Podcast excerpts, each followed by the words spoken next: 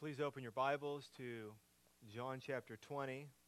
If you're using one of the Bibles that we have under the seat in front of you, you'll find that on page 590. And we will be in verses 19 through 23 this morning. The subject of our text is the appearance of Jesus Christ before 10 of his disciples.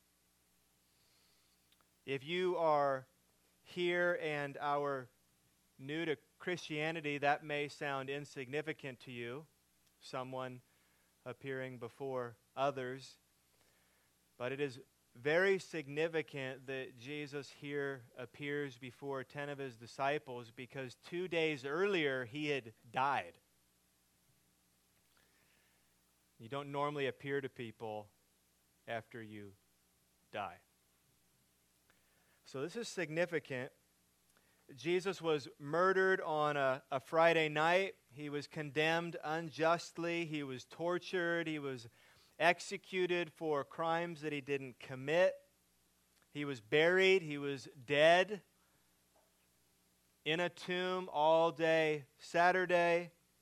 But we've looked at this, on Sunday morning, he killed death by raising from the dead.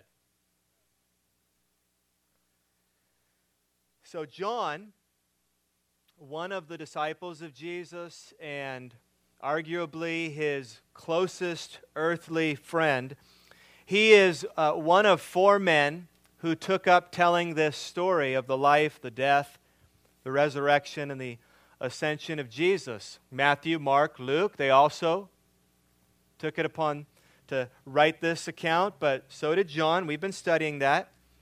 And we're reading now the account of Jesus after his resurrection appearing before various followers. So that's where we are in this Gospel of John. We are watching Jesus reveal himself to people like Mary Magdalene. It was last week. This morning he reveals himself to 10 of his disciples. And then next week we'll look as he reveals himself to one of his disciples, Thomas. Now, as we're watching Jesus reveal himself to various followers, we're also watching people come to believe in Jesus. So first we had John, who came to believe, and then Mary came to believe, and then today, 9 more disciples will come to believe, and then next week, Thomas will come to believe. Jesus reveals himself, and people believe. That's always how this works. God reveals himself in his timing, according to his plan, and when he does, people believe in Jesus. Belief in Jesus. Believe in Jesus. You've said this. Or you've heard Christians say this. What does this mean when Christians say they believe in Jesus? What does it mean when a Christian says to you, you should believe in Jesus? Well, it means a lot more than believing that Jesus existed. That's not what Christians mean when they talk about believing in Jesus. Much more than his existence. So this is what we mean by belief in Jesus. We mean that we believe he lived.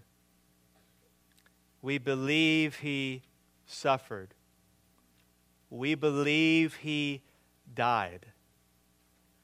We believe he rose from the dead. We believe more than that.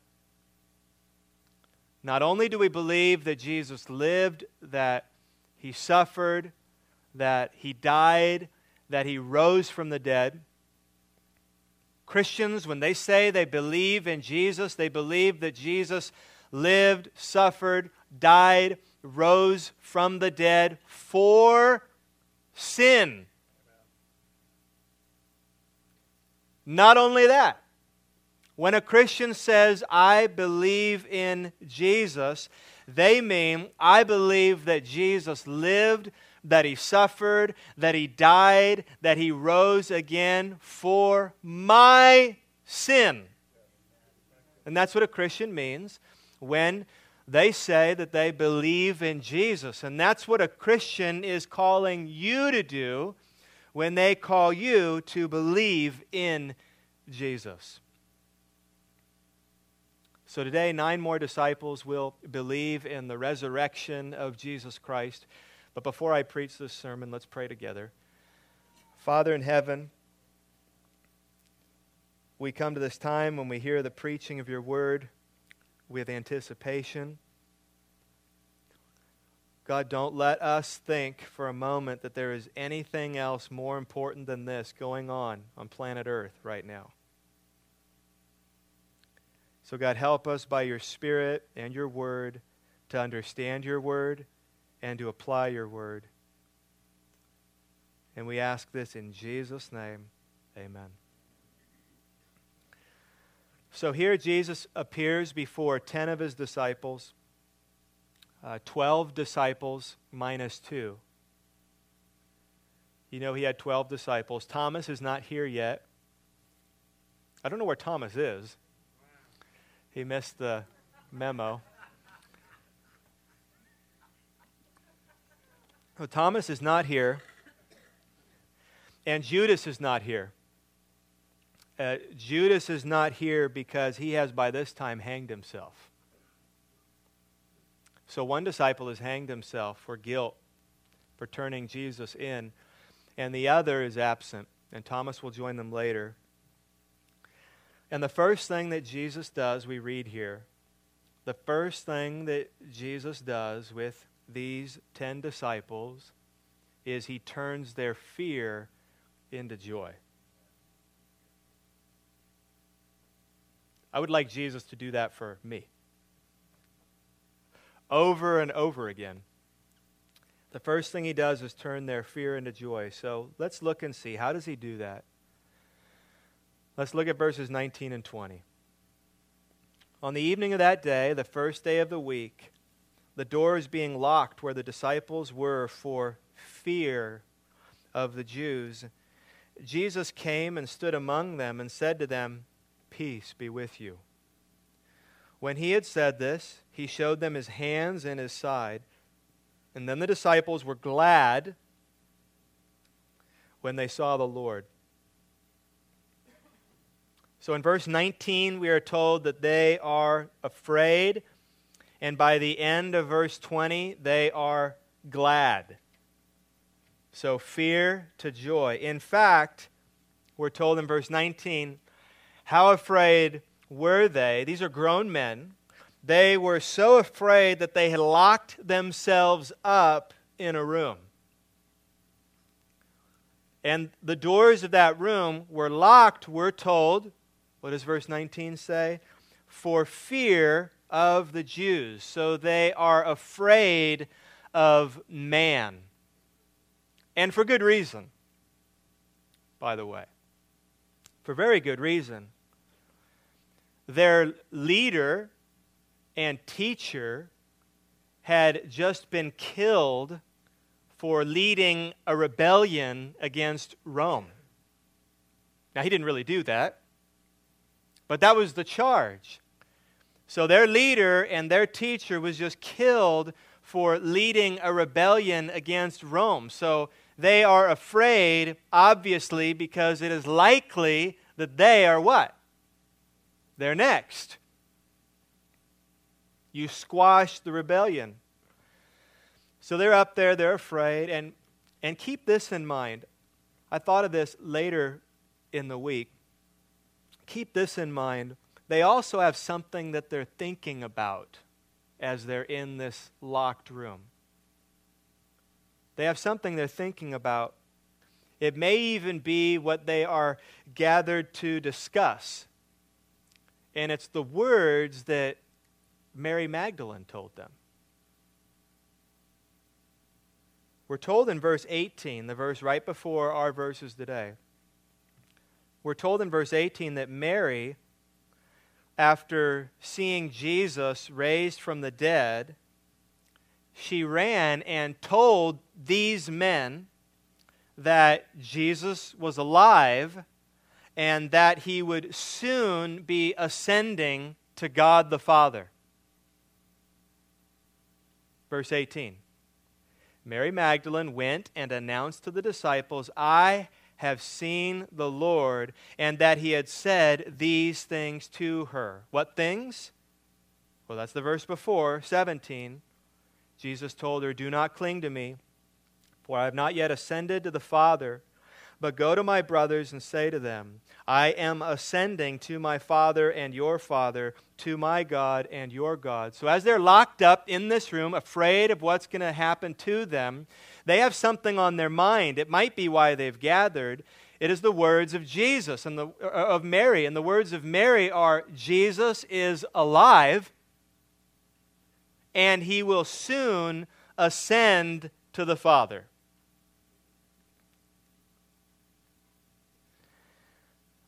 I have no way of knowing if the disciples believed Mary when she told them that. And she came and said that Jesus was alive. We know that John already believed because he told us that he was unique in that he didn't even have to see Jesus raised from the dead. He just saw the grave cloths and the head covering, remember, and he figured it out. He said, he's alive. He's risen from the dead. But these other 9, I don't know if they believed Mary or not. But if they did, imagine, think about it, the possibility of seeing Jesus again. What if? They're thinking about this in this room. What if Jesus is alive? And I am sure when they thought of the possibility of Jesus being alive, that they had mixed feelings. They would, of course, be happy to see him, but how could they not also be ashamed to see him?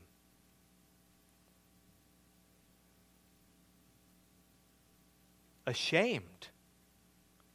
Because every single one of them, when Jesus was arrested, like wounded animals, ran and left him alone, and hid themselves to save themselves. So they're barricaded in this locked room, afraid. And now Jesus, we see, turned all of that fear into joy. He was very merciful with them. So in these 2 verses, there's 3 things, I think, to see here. 3 things that Jesus does. Let's look at them one at a time. Number 1, first, Jesus comes in close to these disciples. He comes in close to them. Verse 19.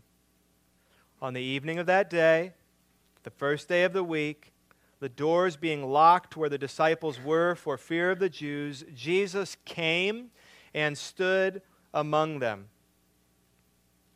The door was locked, and all of a sudden, Jesus was there. We'll see next week that he's going to do the same thing again with Thomas. He doesn't knock on the door. He doesn't pick the lock. He wasn't there, and now he's there. So this is, we'll think about this for a couple minutes, this is the new body of Jesus. It's his resurrected body. And it is an ordinary body, and it's also not an ordinary body. And there's something for us to learn by thinking about this. So this new resurrected body of Jesus, it is ordinary, but it is also not ordinary. So look with me. Let me show you what I mean by that. And here's partly the point. Keep in mind that Paul, in 1 Corinthians 15, says that this new body of Jesus is like the new body that Christians will one day have in the new earth. Whoa. Do you know this, Christians? If you're not a Christian, do you know this is what Christians believe? Eternal life. What is eternal life? Well, if we get down to some specifics as far as we can go with God's Word, it means that Christians one day will be raised from the dead. That means that you will get a brand new body. And as best I can tell, it looks like the body you have now. It looks like we recognize one another in heaven.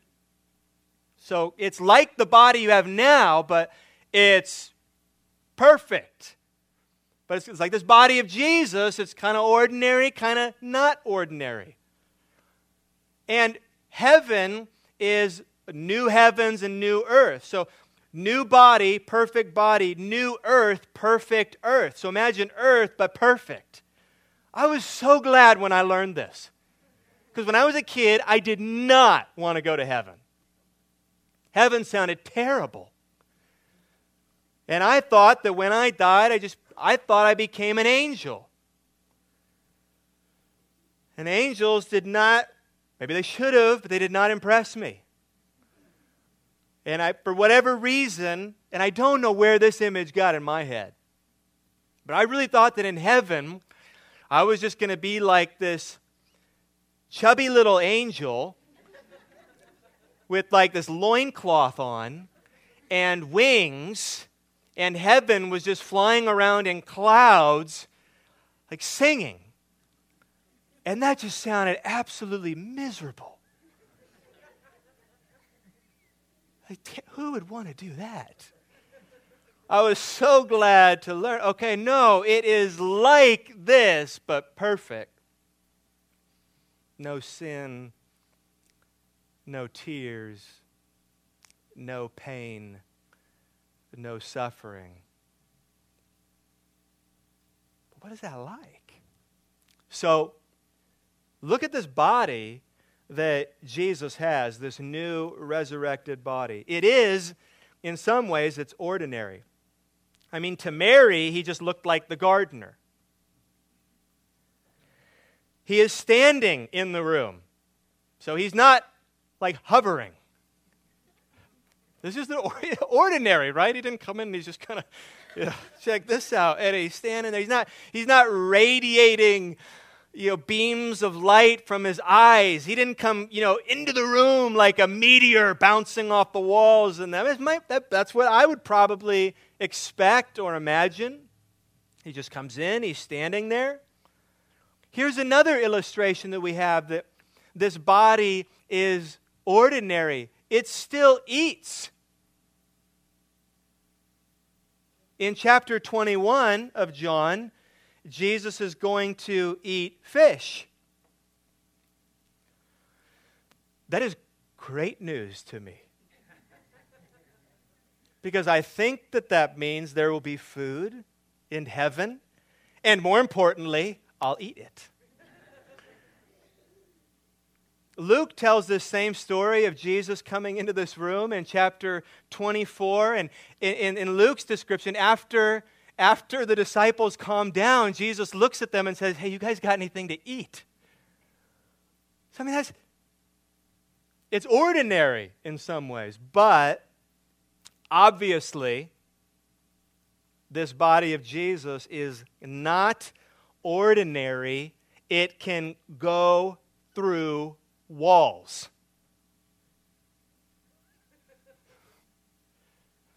Also amazing. I mean, it goes through walls. Throughout this account, and in the accounts of the other gospel writers, Jesus just keeps showing up in places. He just keeps appearing in places. So here's the main point here.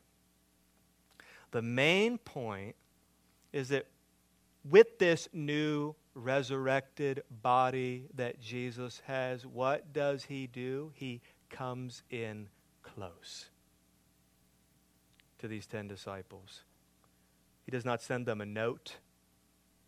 He does not call to them from outside the room. He does not even knock on the door. He just gets to them. He invites himself. He comes into the locked room and he stands right next to them. And remember, this is all part of how Jesus turns their fear into joy. That's the first thing. He comes in close to them. Number two. Second, Jesus speaks kindly to them. Jesus came and stood among them and said to them, "Peace be with you." I think that was an unexpected greeting for the disciples. It was definitely one they did not deserve. Peace be with you. Just this greeting is merciful. They had all deserted him. They had all left him in his greatest hour of need. Where were you? You might have expected him to say. Where were you guys? How could you leave me after all that I've done for you, after all that I've shown you, after all that I've taught you? How could you couldn't even stay awake with me in the garden when I'm praying and asking you to keep watch? And then as soon as I'm arrested, all of you leave. Maybe a couple of you show up at the cross after it's too late. And now here you are locked up in a room. You guys blew it. I'm disappointed in you.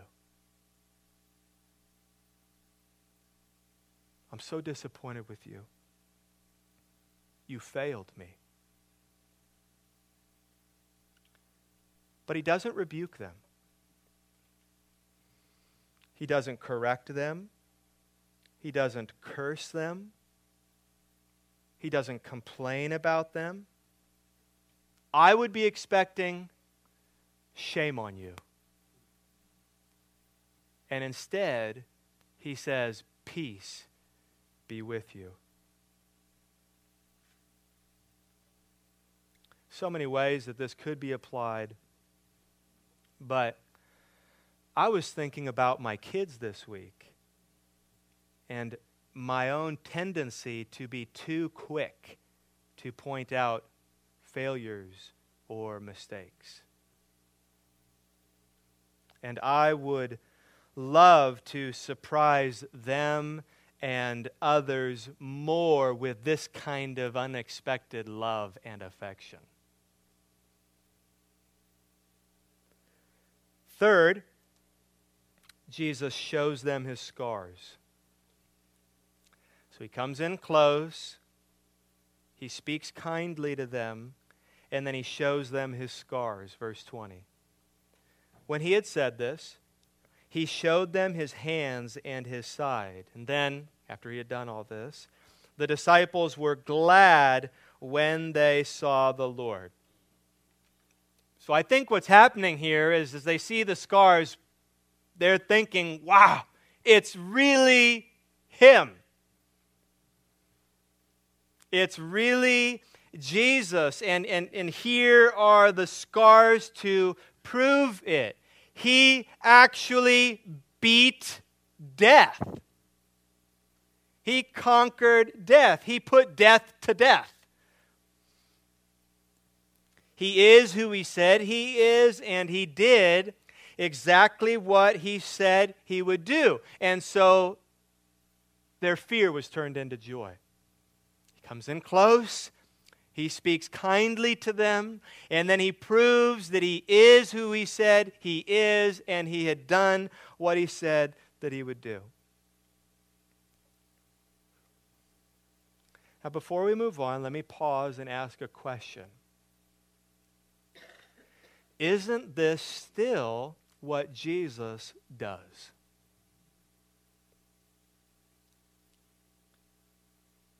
He comes in close. He finds you wherever you are. You can't lock yourself away from him. You can't go missing. There's nowhere you can be, no matter how far you feel, no matter how alone you feel, where he can't find you. He gets to you. He goes through a wall in our text here. Jesus comes in close. Jesus speaks kindly to us. Jesus is always kinder with you than you expect.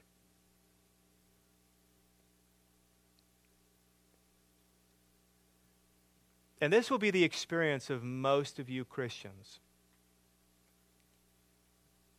If there is something about Jesus that you will tend to underestimate, it is his mercy. It is his kindness. It is his grace.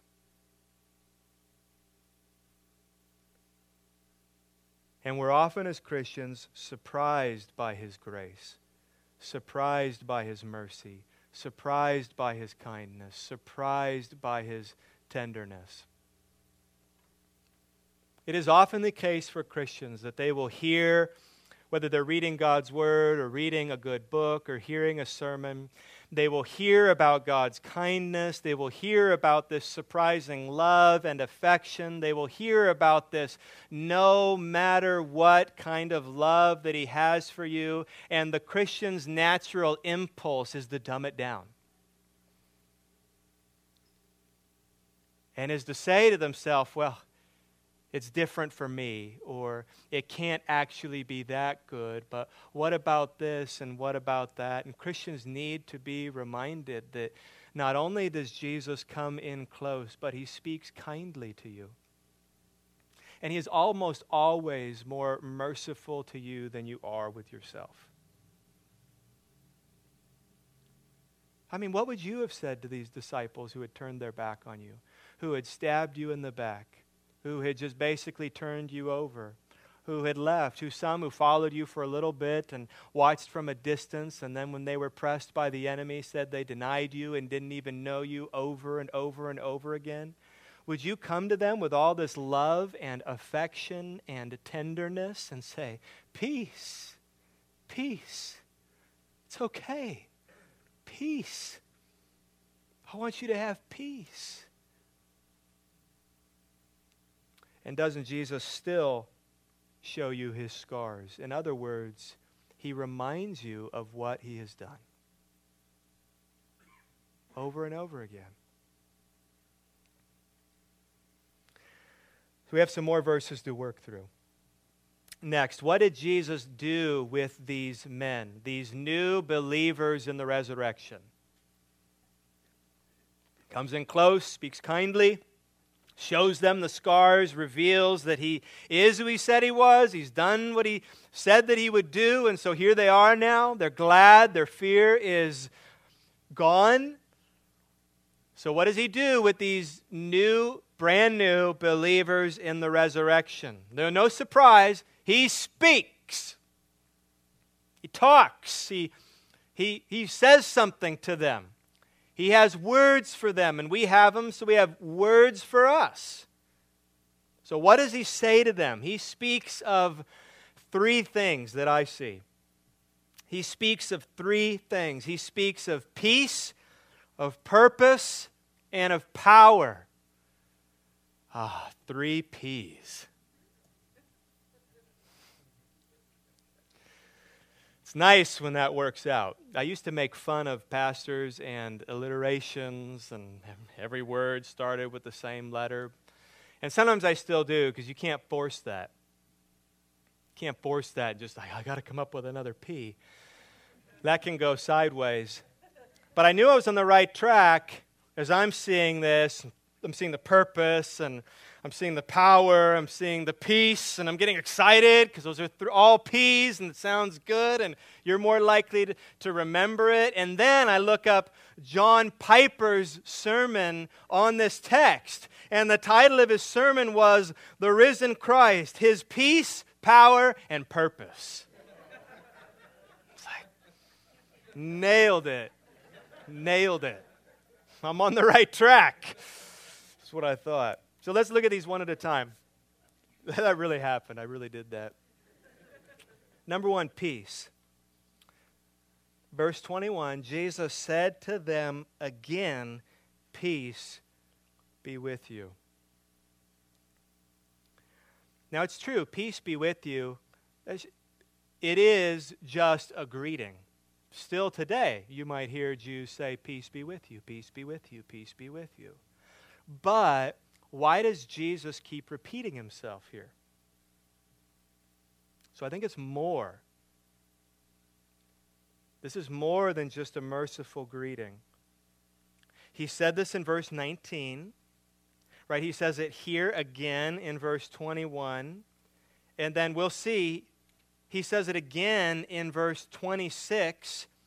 And that is three of the only 5 times that John ever records Jesus using this word, peace. And the other 2 are in John 14:27 and in John 16:33. And both of those verses, so you've got 3 uses of peace right here in these verses we're looking at. And then only 2 other times that Jesus says that word peace, as John records it. And both of those times come from Jesus during his last sit-down teaching with his disciples before he's arrested, or what's historically been called his farewell discourse. And in that last sit-down teaching that Jesus has with his disciples, the only other 2 places at the very end where he uses this word peace, he is pointing all of them ahead to their life after his death and his resurrection. So think about this with me. It is now Sunday night. Okay, the text we're in for the disciples, they're in this room. It is Sunday night. The last time they heard Jesus speak of peace was Thursday night. And they were the last words that he said to them in this teaching. So I have confidence saying that obviously when he comes and he keeps saying, hey, peace be with you, peace be with you, peace be with you, they're connecting it to his last words in that teaching. No doubt. Those were his last powerful words with them. So what did he say? Here's the last time he used the word. In chapter 16, verse 33, Jesus said, I have said these things to you, that in me you may have peace. In the world you will have tribulation, But take heart, I have overcome the world. So think about it. In chapter 16, in those final words, Jesus told them, in me you can have peace because I have overcome the world. Or for them then, I'm going to overcome the world. But now think of the disciples' experience after Jesus said those words. He was arrested and he was killed on Friday night. And he's dead in the tomb all day Saturday. Does that look to you like overcoming the world?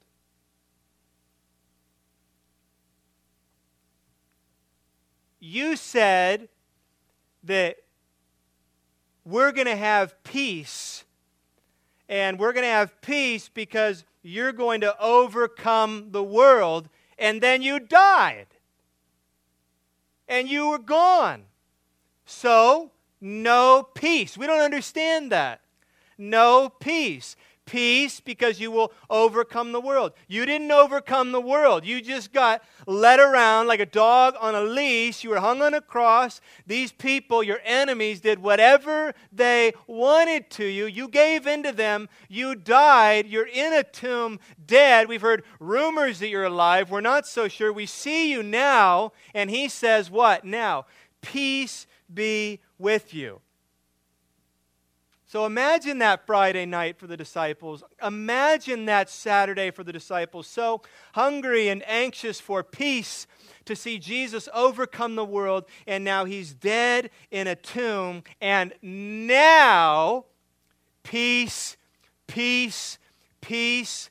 Here is Jesus standing before them with the scars to prove that he overcame the world.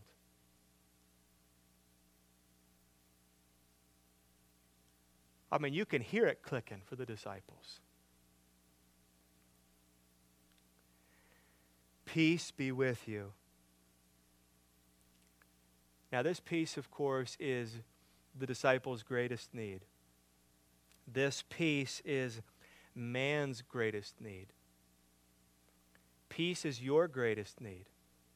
Peace is my greatest need. Our greatest need is not peace on earth. Between peoples and nations. Our greatest need is peace in heaven between us and God. That's my greatest need. That's your greatest need. So I put the question to you. Are you at peace with God this morning? Are you at peace with God this morning? There's actually a better question. Is God at peace with you this morning?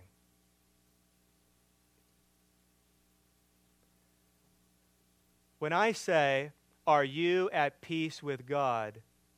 That makes it sound like God has offended you. The truth is, friends, that you have offended God more than you could possibly imagine. And so the question is God at peace with you this morning? Well, the disciples had that peace.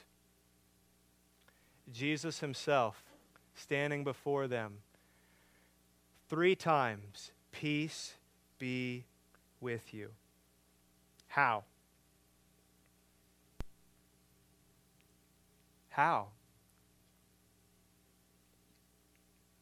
How did the disciples get this peace with God? Was there anything that they've done? Is there anything unique about them? And this certainly is not all there is to this, but the answer to that is yes. They have believed. These disciples, first John and now the others, they have believed. So here it is again, belief in Jesus. Do you believe in Jesus? What does that mean for them? Well, it means a lot more than they believed that Jesus existed.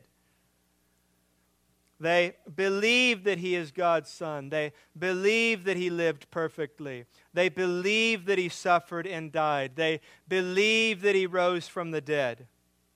And if they don't already, they will soon believe that Jesus died and rose again for their sin.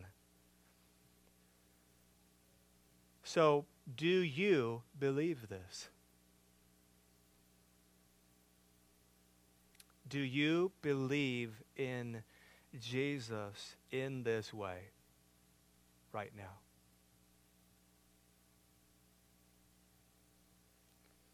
John 1:12. Here's the promise if you do. But to all who did receive Him, who believed in His name, He gave, here's the peace, He gave the right to become children of God.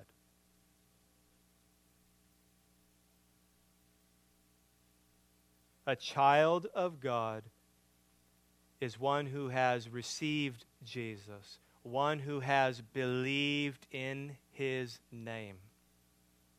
And if you believe in Jesus, you are now a child of God. I love the way he says that in John 1. It could have said you're saved, you're redeemed, you're at peace with God. All right ways to express what he expresses here. Here he says, you are children of God. Children, especially little children, if their home is healthy, have remarkable peace. Unlike anyone on the planet. Remarkable peace. I mean, if a little child's home is healthy, you typically do not find that little child fretting or anxious or worrying. That's mom and dad. That's all the adults, right? Who grow up and start worrying about everything and getting anxious about everything and freaking out about everything. This is you, this is me. Having to be reminded of this, having to come back to this. Now, some things some of you need to worry more about some things. Some of you could use a little anxiety. But some of you, you're anxious about things you should not be anxious about. You're worried about things that you should not be worried about. And you need to become more like, as Jesus says elsewhere, little children who know that they are at peace with God. And if I am at peace with God, then I'm just at peace. I'm good. And the more I understand that, the better I understand that. Quite simply, the less anxious I am. The less worried I am. And so it's a fight. And then it's a battle for the typical one of us to remember this peace that we have with God. So we still have words of purpose and power. Let's move on. There are two parts to the purpose here, and the power is in between. Let me show you what I mean by just reading the verses. Here's the rest of what Jesus says. Jesus said to them again, "Peace be with you. As the Father has sent me, even so I am sending you." That's part one of the purpose. That's purpose there. Verse 22, "And when he had said this," here's the power, "he breathed on them and said to them, 'Receive the Holy Spirit.'" And now here's part two, or better, a clarification of the purpose. Verse 23, "If you forgive the sins of any, they are forgiven them. If you withhold forgiveness from any, it's withheld." So secondly, look at purpose. Verse 21, "As the Father has sent me, even so I am sending you." What does Jesus mean by this? There's been a lot of debate over the years, and different approaches are taken. What does Jesus mean here? It is probably best to stick to John and research how he uses this sent theme. So we know what John means when he says sent, sent. So I did that. Let me read you a few of the verses where John expresses this theme of Jesus being sent by God in his prayer at the end of his life. John 17:18. "As you sent me into the world, so I have sent them into the world." There it is. John 8:29. "And he who sent me is with me. He has not left me alone. For I always do the things that are pleasing to him." That verse is a key to unlocking the verse we're looking at now. And then also John 15:9 and 10. "As the Father has loved me, so I have loved you. Abide in my love. If you keep my commandments, you will abide in my love, just as I have kept my Father's commandments and abide in his love." So read those verses on your own, but a couple observations here based on John to help us understand this purpose that Jesus gives to them and us in their verse 21. The Father, Jesus says, sent Jesus. And then Jesus says, "So I'm sending you." The Father sent Jesus. When I read about how John uses that and what John means and what Jesus means, number one, Jesus perfectly obeyed the Father. When he's talking about the Father sending him, he's talking about, "And I'm obeying the Father," over and over and over again. You heard me say it and read it in John chapter 8. And secondly, the Father was always with Jesus and for Jesus. I hope you heard that too in the verses that I gave you a sampling of this theme. So as the Father has sent me, so I am sending you. The Father has sent me. What does that mean in John? It means that I'm perfectly obey. I'm obedient to the Father. What you want me to do, Father, I'm doing. And Father, I know that you are always, as I'm obeying you, you are always with me and for me. And so Jesus sends us. Which means we must obey Jesus. We must obey Jesus, and we must remember that Jesus is always with us and for us. So there's a lot of ideas that have been put out about what that verse means, and most of them get unbiblical, even if they sound good. But if we're looking how John uses it, then when Jesus says, "Listen, as the Father has sent me, so I am sending you," it means you need to obey me. I'm sending you. He's going to tell him more what to do, but you need to obey me. And you need to remember, what have I been saying about the Father my whole ministry? He's with me. He's with me. He's for me. He's for me. He's my power. He's my strength. Same is true for these new believers. Which moves on to what Jesus says next about power. Verse 22, another difficult verse. And when he had said this, he breathed on them. What in the world is that? That's weird. If you come up after service and you do that, that's weird. If I see you coming to talk to me again next week, I'm going to start talking to somebody else really quick. I'm going to talk to them for a long time until I can't see you in my peripheral vision anymore. If you just come up and you breathe on me, that's creepy. It probably smells bad. And I'm sure Jesus had wonderful smelling breath. He breathed on them and said to them, "Receive the Holy Spirit." So let me just say a few things about this. I want us to understand this if we don't already. The disciples clearly do not yet fully have the indwelling power of the Holy Spirit. They're going to have that at Pentecost.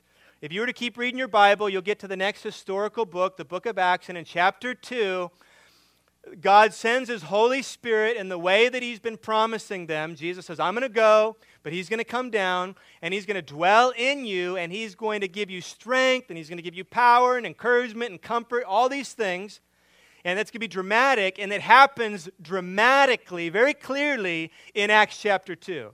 And the disciples from then on are totally different creatures.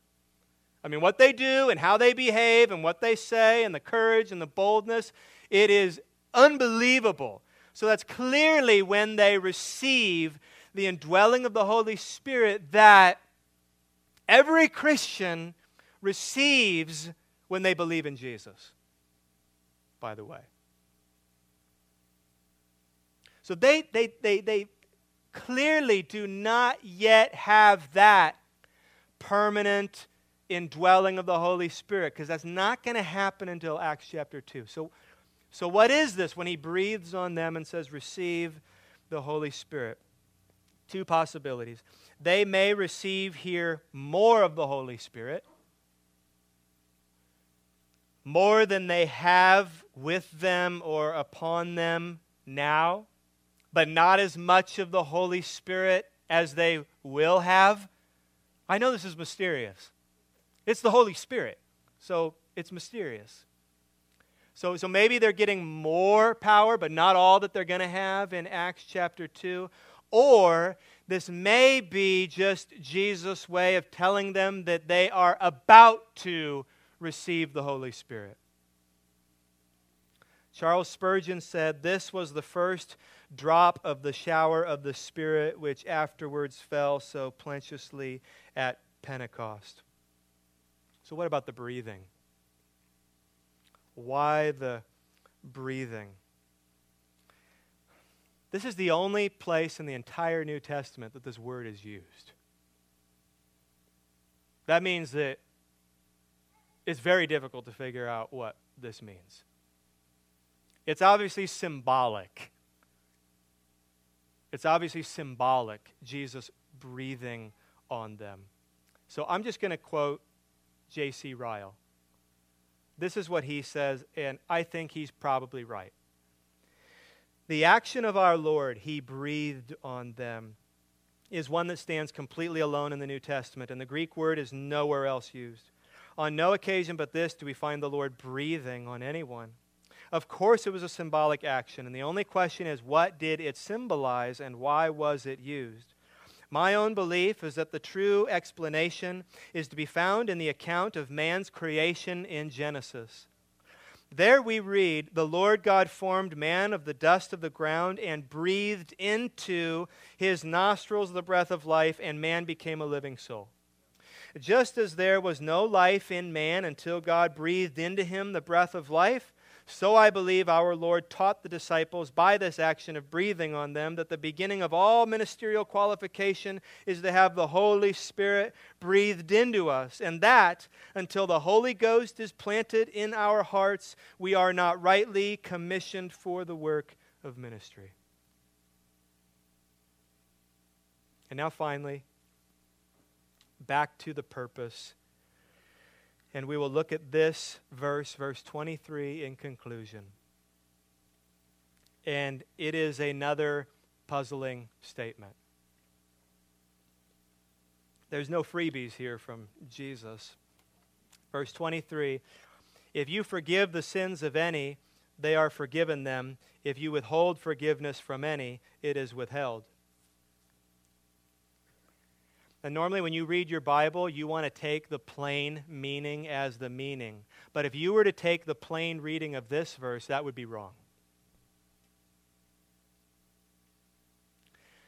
Christians are not able or called to absolve someone of their sins against God.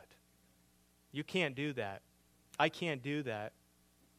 If you have sinned against God, you can't come to me looking for forgiveness for that. That is between you and God. Only God can grant that forgiveness. No apostle, it's obviously not what Jesus means here, no apostle ever did this, and no New Testament writer ever prescribes that or ever even describes that.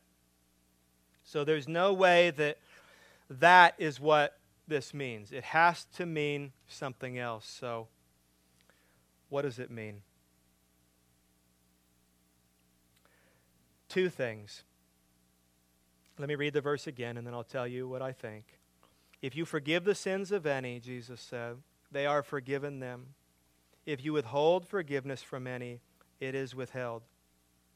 I think this means as Christians, we must preach how sins are forgiven. So Christians must be about telling people the terms and the conditions of forgiveness. People need to understand, you need to understand, and I need to understand that I am a sinner, that I have sinned against God. And his just and right judgment of me means eternal punishment in hell away from him. I have to understand that. You have to understand that. So that I know that the only way for me out of this, the only way for me to have peace with God, is for my sins to be forgiven. And so we have to tell people how they may have their sins forgiven. And of course, if you were to come to me and say, how can I have my sins against God forgiven? I would never say, pray to me and I will forgive your sins. What will I do and what should you do? We'll preach the gospel. We will declare to people that they need to have their sins forgiven and that their sins can only be forgiven by God on the basis of the life, death, resurrection of Jesus Christ. So we've got to preach that, number one. The gospel, number one, has to be on our tongue. To our friends, to our family, we have to preach the gospel. Now, there's more, because if you hear me say that and you look at verse 23, there's got to be more to it. Because that's still not what this verse says. So, Christians preach the forgiveness of sins. And then secondly, and here's where this verse is going with us, I believe. As one commentator said, we should... Think of verse 23 now. We should declare boldly, authoritatively, and with decision out of God's word, whoever they are whose sins are forgiven, and who they are whose sins are not.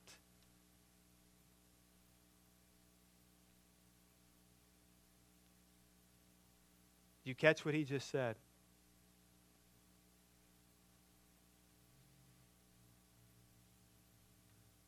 That's hard.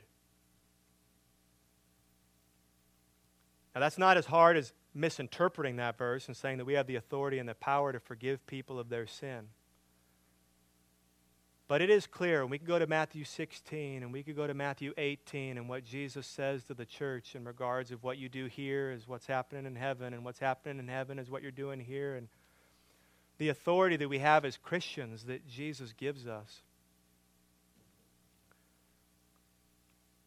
I believe what this commentator says is true, and that is that Christians, not only do we preach how people may be forgiven of their sin, but we also, at times, declare to people boldly, you are not in Christ.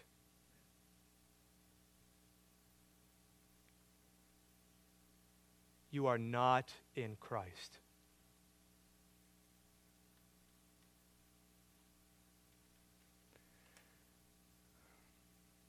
And that's hard. But it's one way that Christians love people. It's a way that Christians truly love people. If you know someone and it is evident, it is clear, you look at the tree, you look at the fruit, you're not quick to make judgments, you give your disclaimers, you don't see the heart, whatever, and so on and so forth. But there are times where Christians need to look at other professing Christians and say, you, I fear, are in danger right now. And I know that you say you're a Christian and you say you're a believer and you say that your sins have been forgiven, but it does not look to me like your sins have been forgiven. You look more like an unbeliever than you look like a believer. And I'm worried about you and concerned about you. You need to believe in Christ and turn from your sin. And that is part of the purpose that Jesus gives to his church. And it is, by the way, part of our purpose as Christians that we largely neglect for fear of offending or hurting people's feelings. But there are times, friends, where it is the most loving thing that you can do. And wounds from a friend are far better than kisses from an enemy. So let me close with reading this verse from a poem written by Edward Shillito. I don't know if I'm pronouncing that last name right, but he wrote a poem called Jesus of the Scars. So remembering what Jesus did here, the basis of this forgiveness, showing that he had conquered death. And I close. The other gods were strong, but thou wast weak. They rode, but thou didst stumble to your throne. But to our wounds, only God's wounds can speak. And not a God has wounds, but thou alone. Let's pray.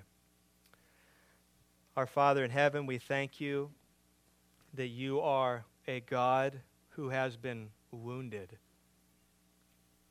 because we are healed by your wounds. Father in heaven, thank you for sending your Son, Jesus Christ, to die for our sins. Oh, Jesus, thank you for coming and dying for our sins.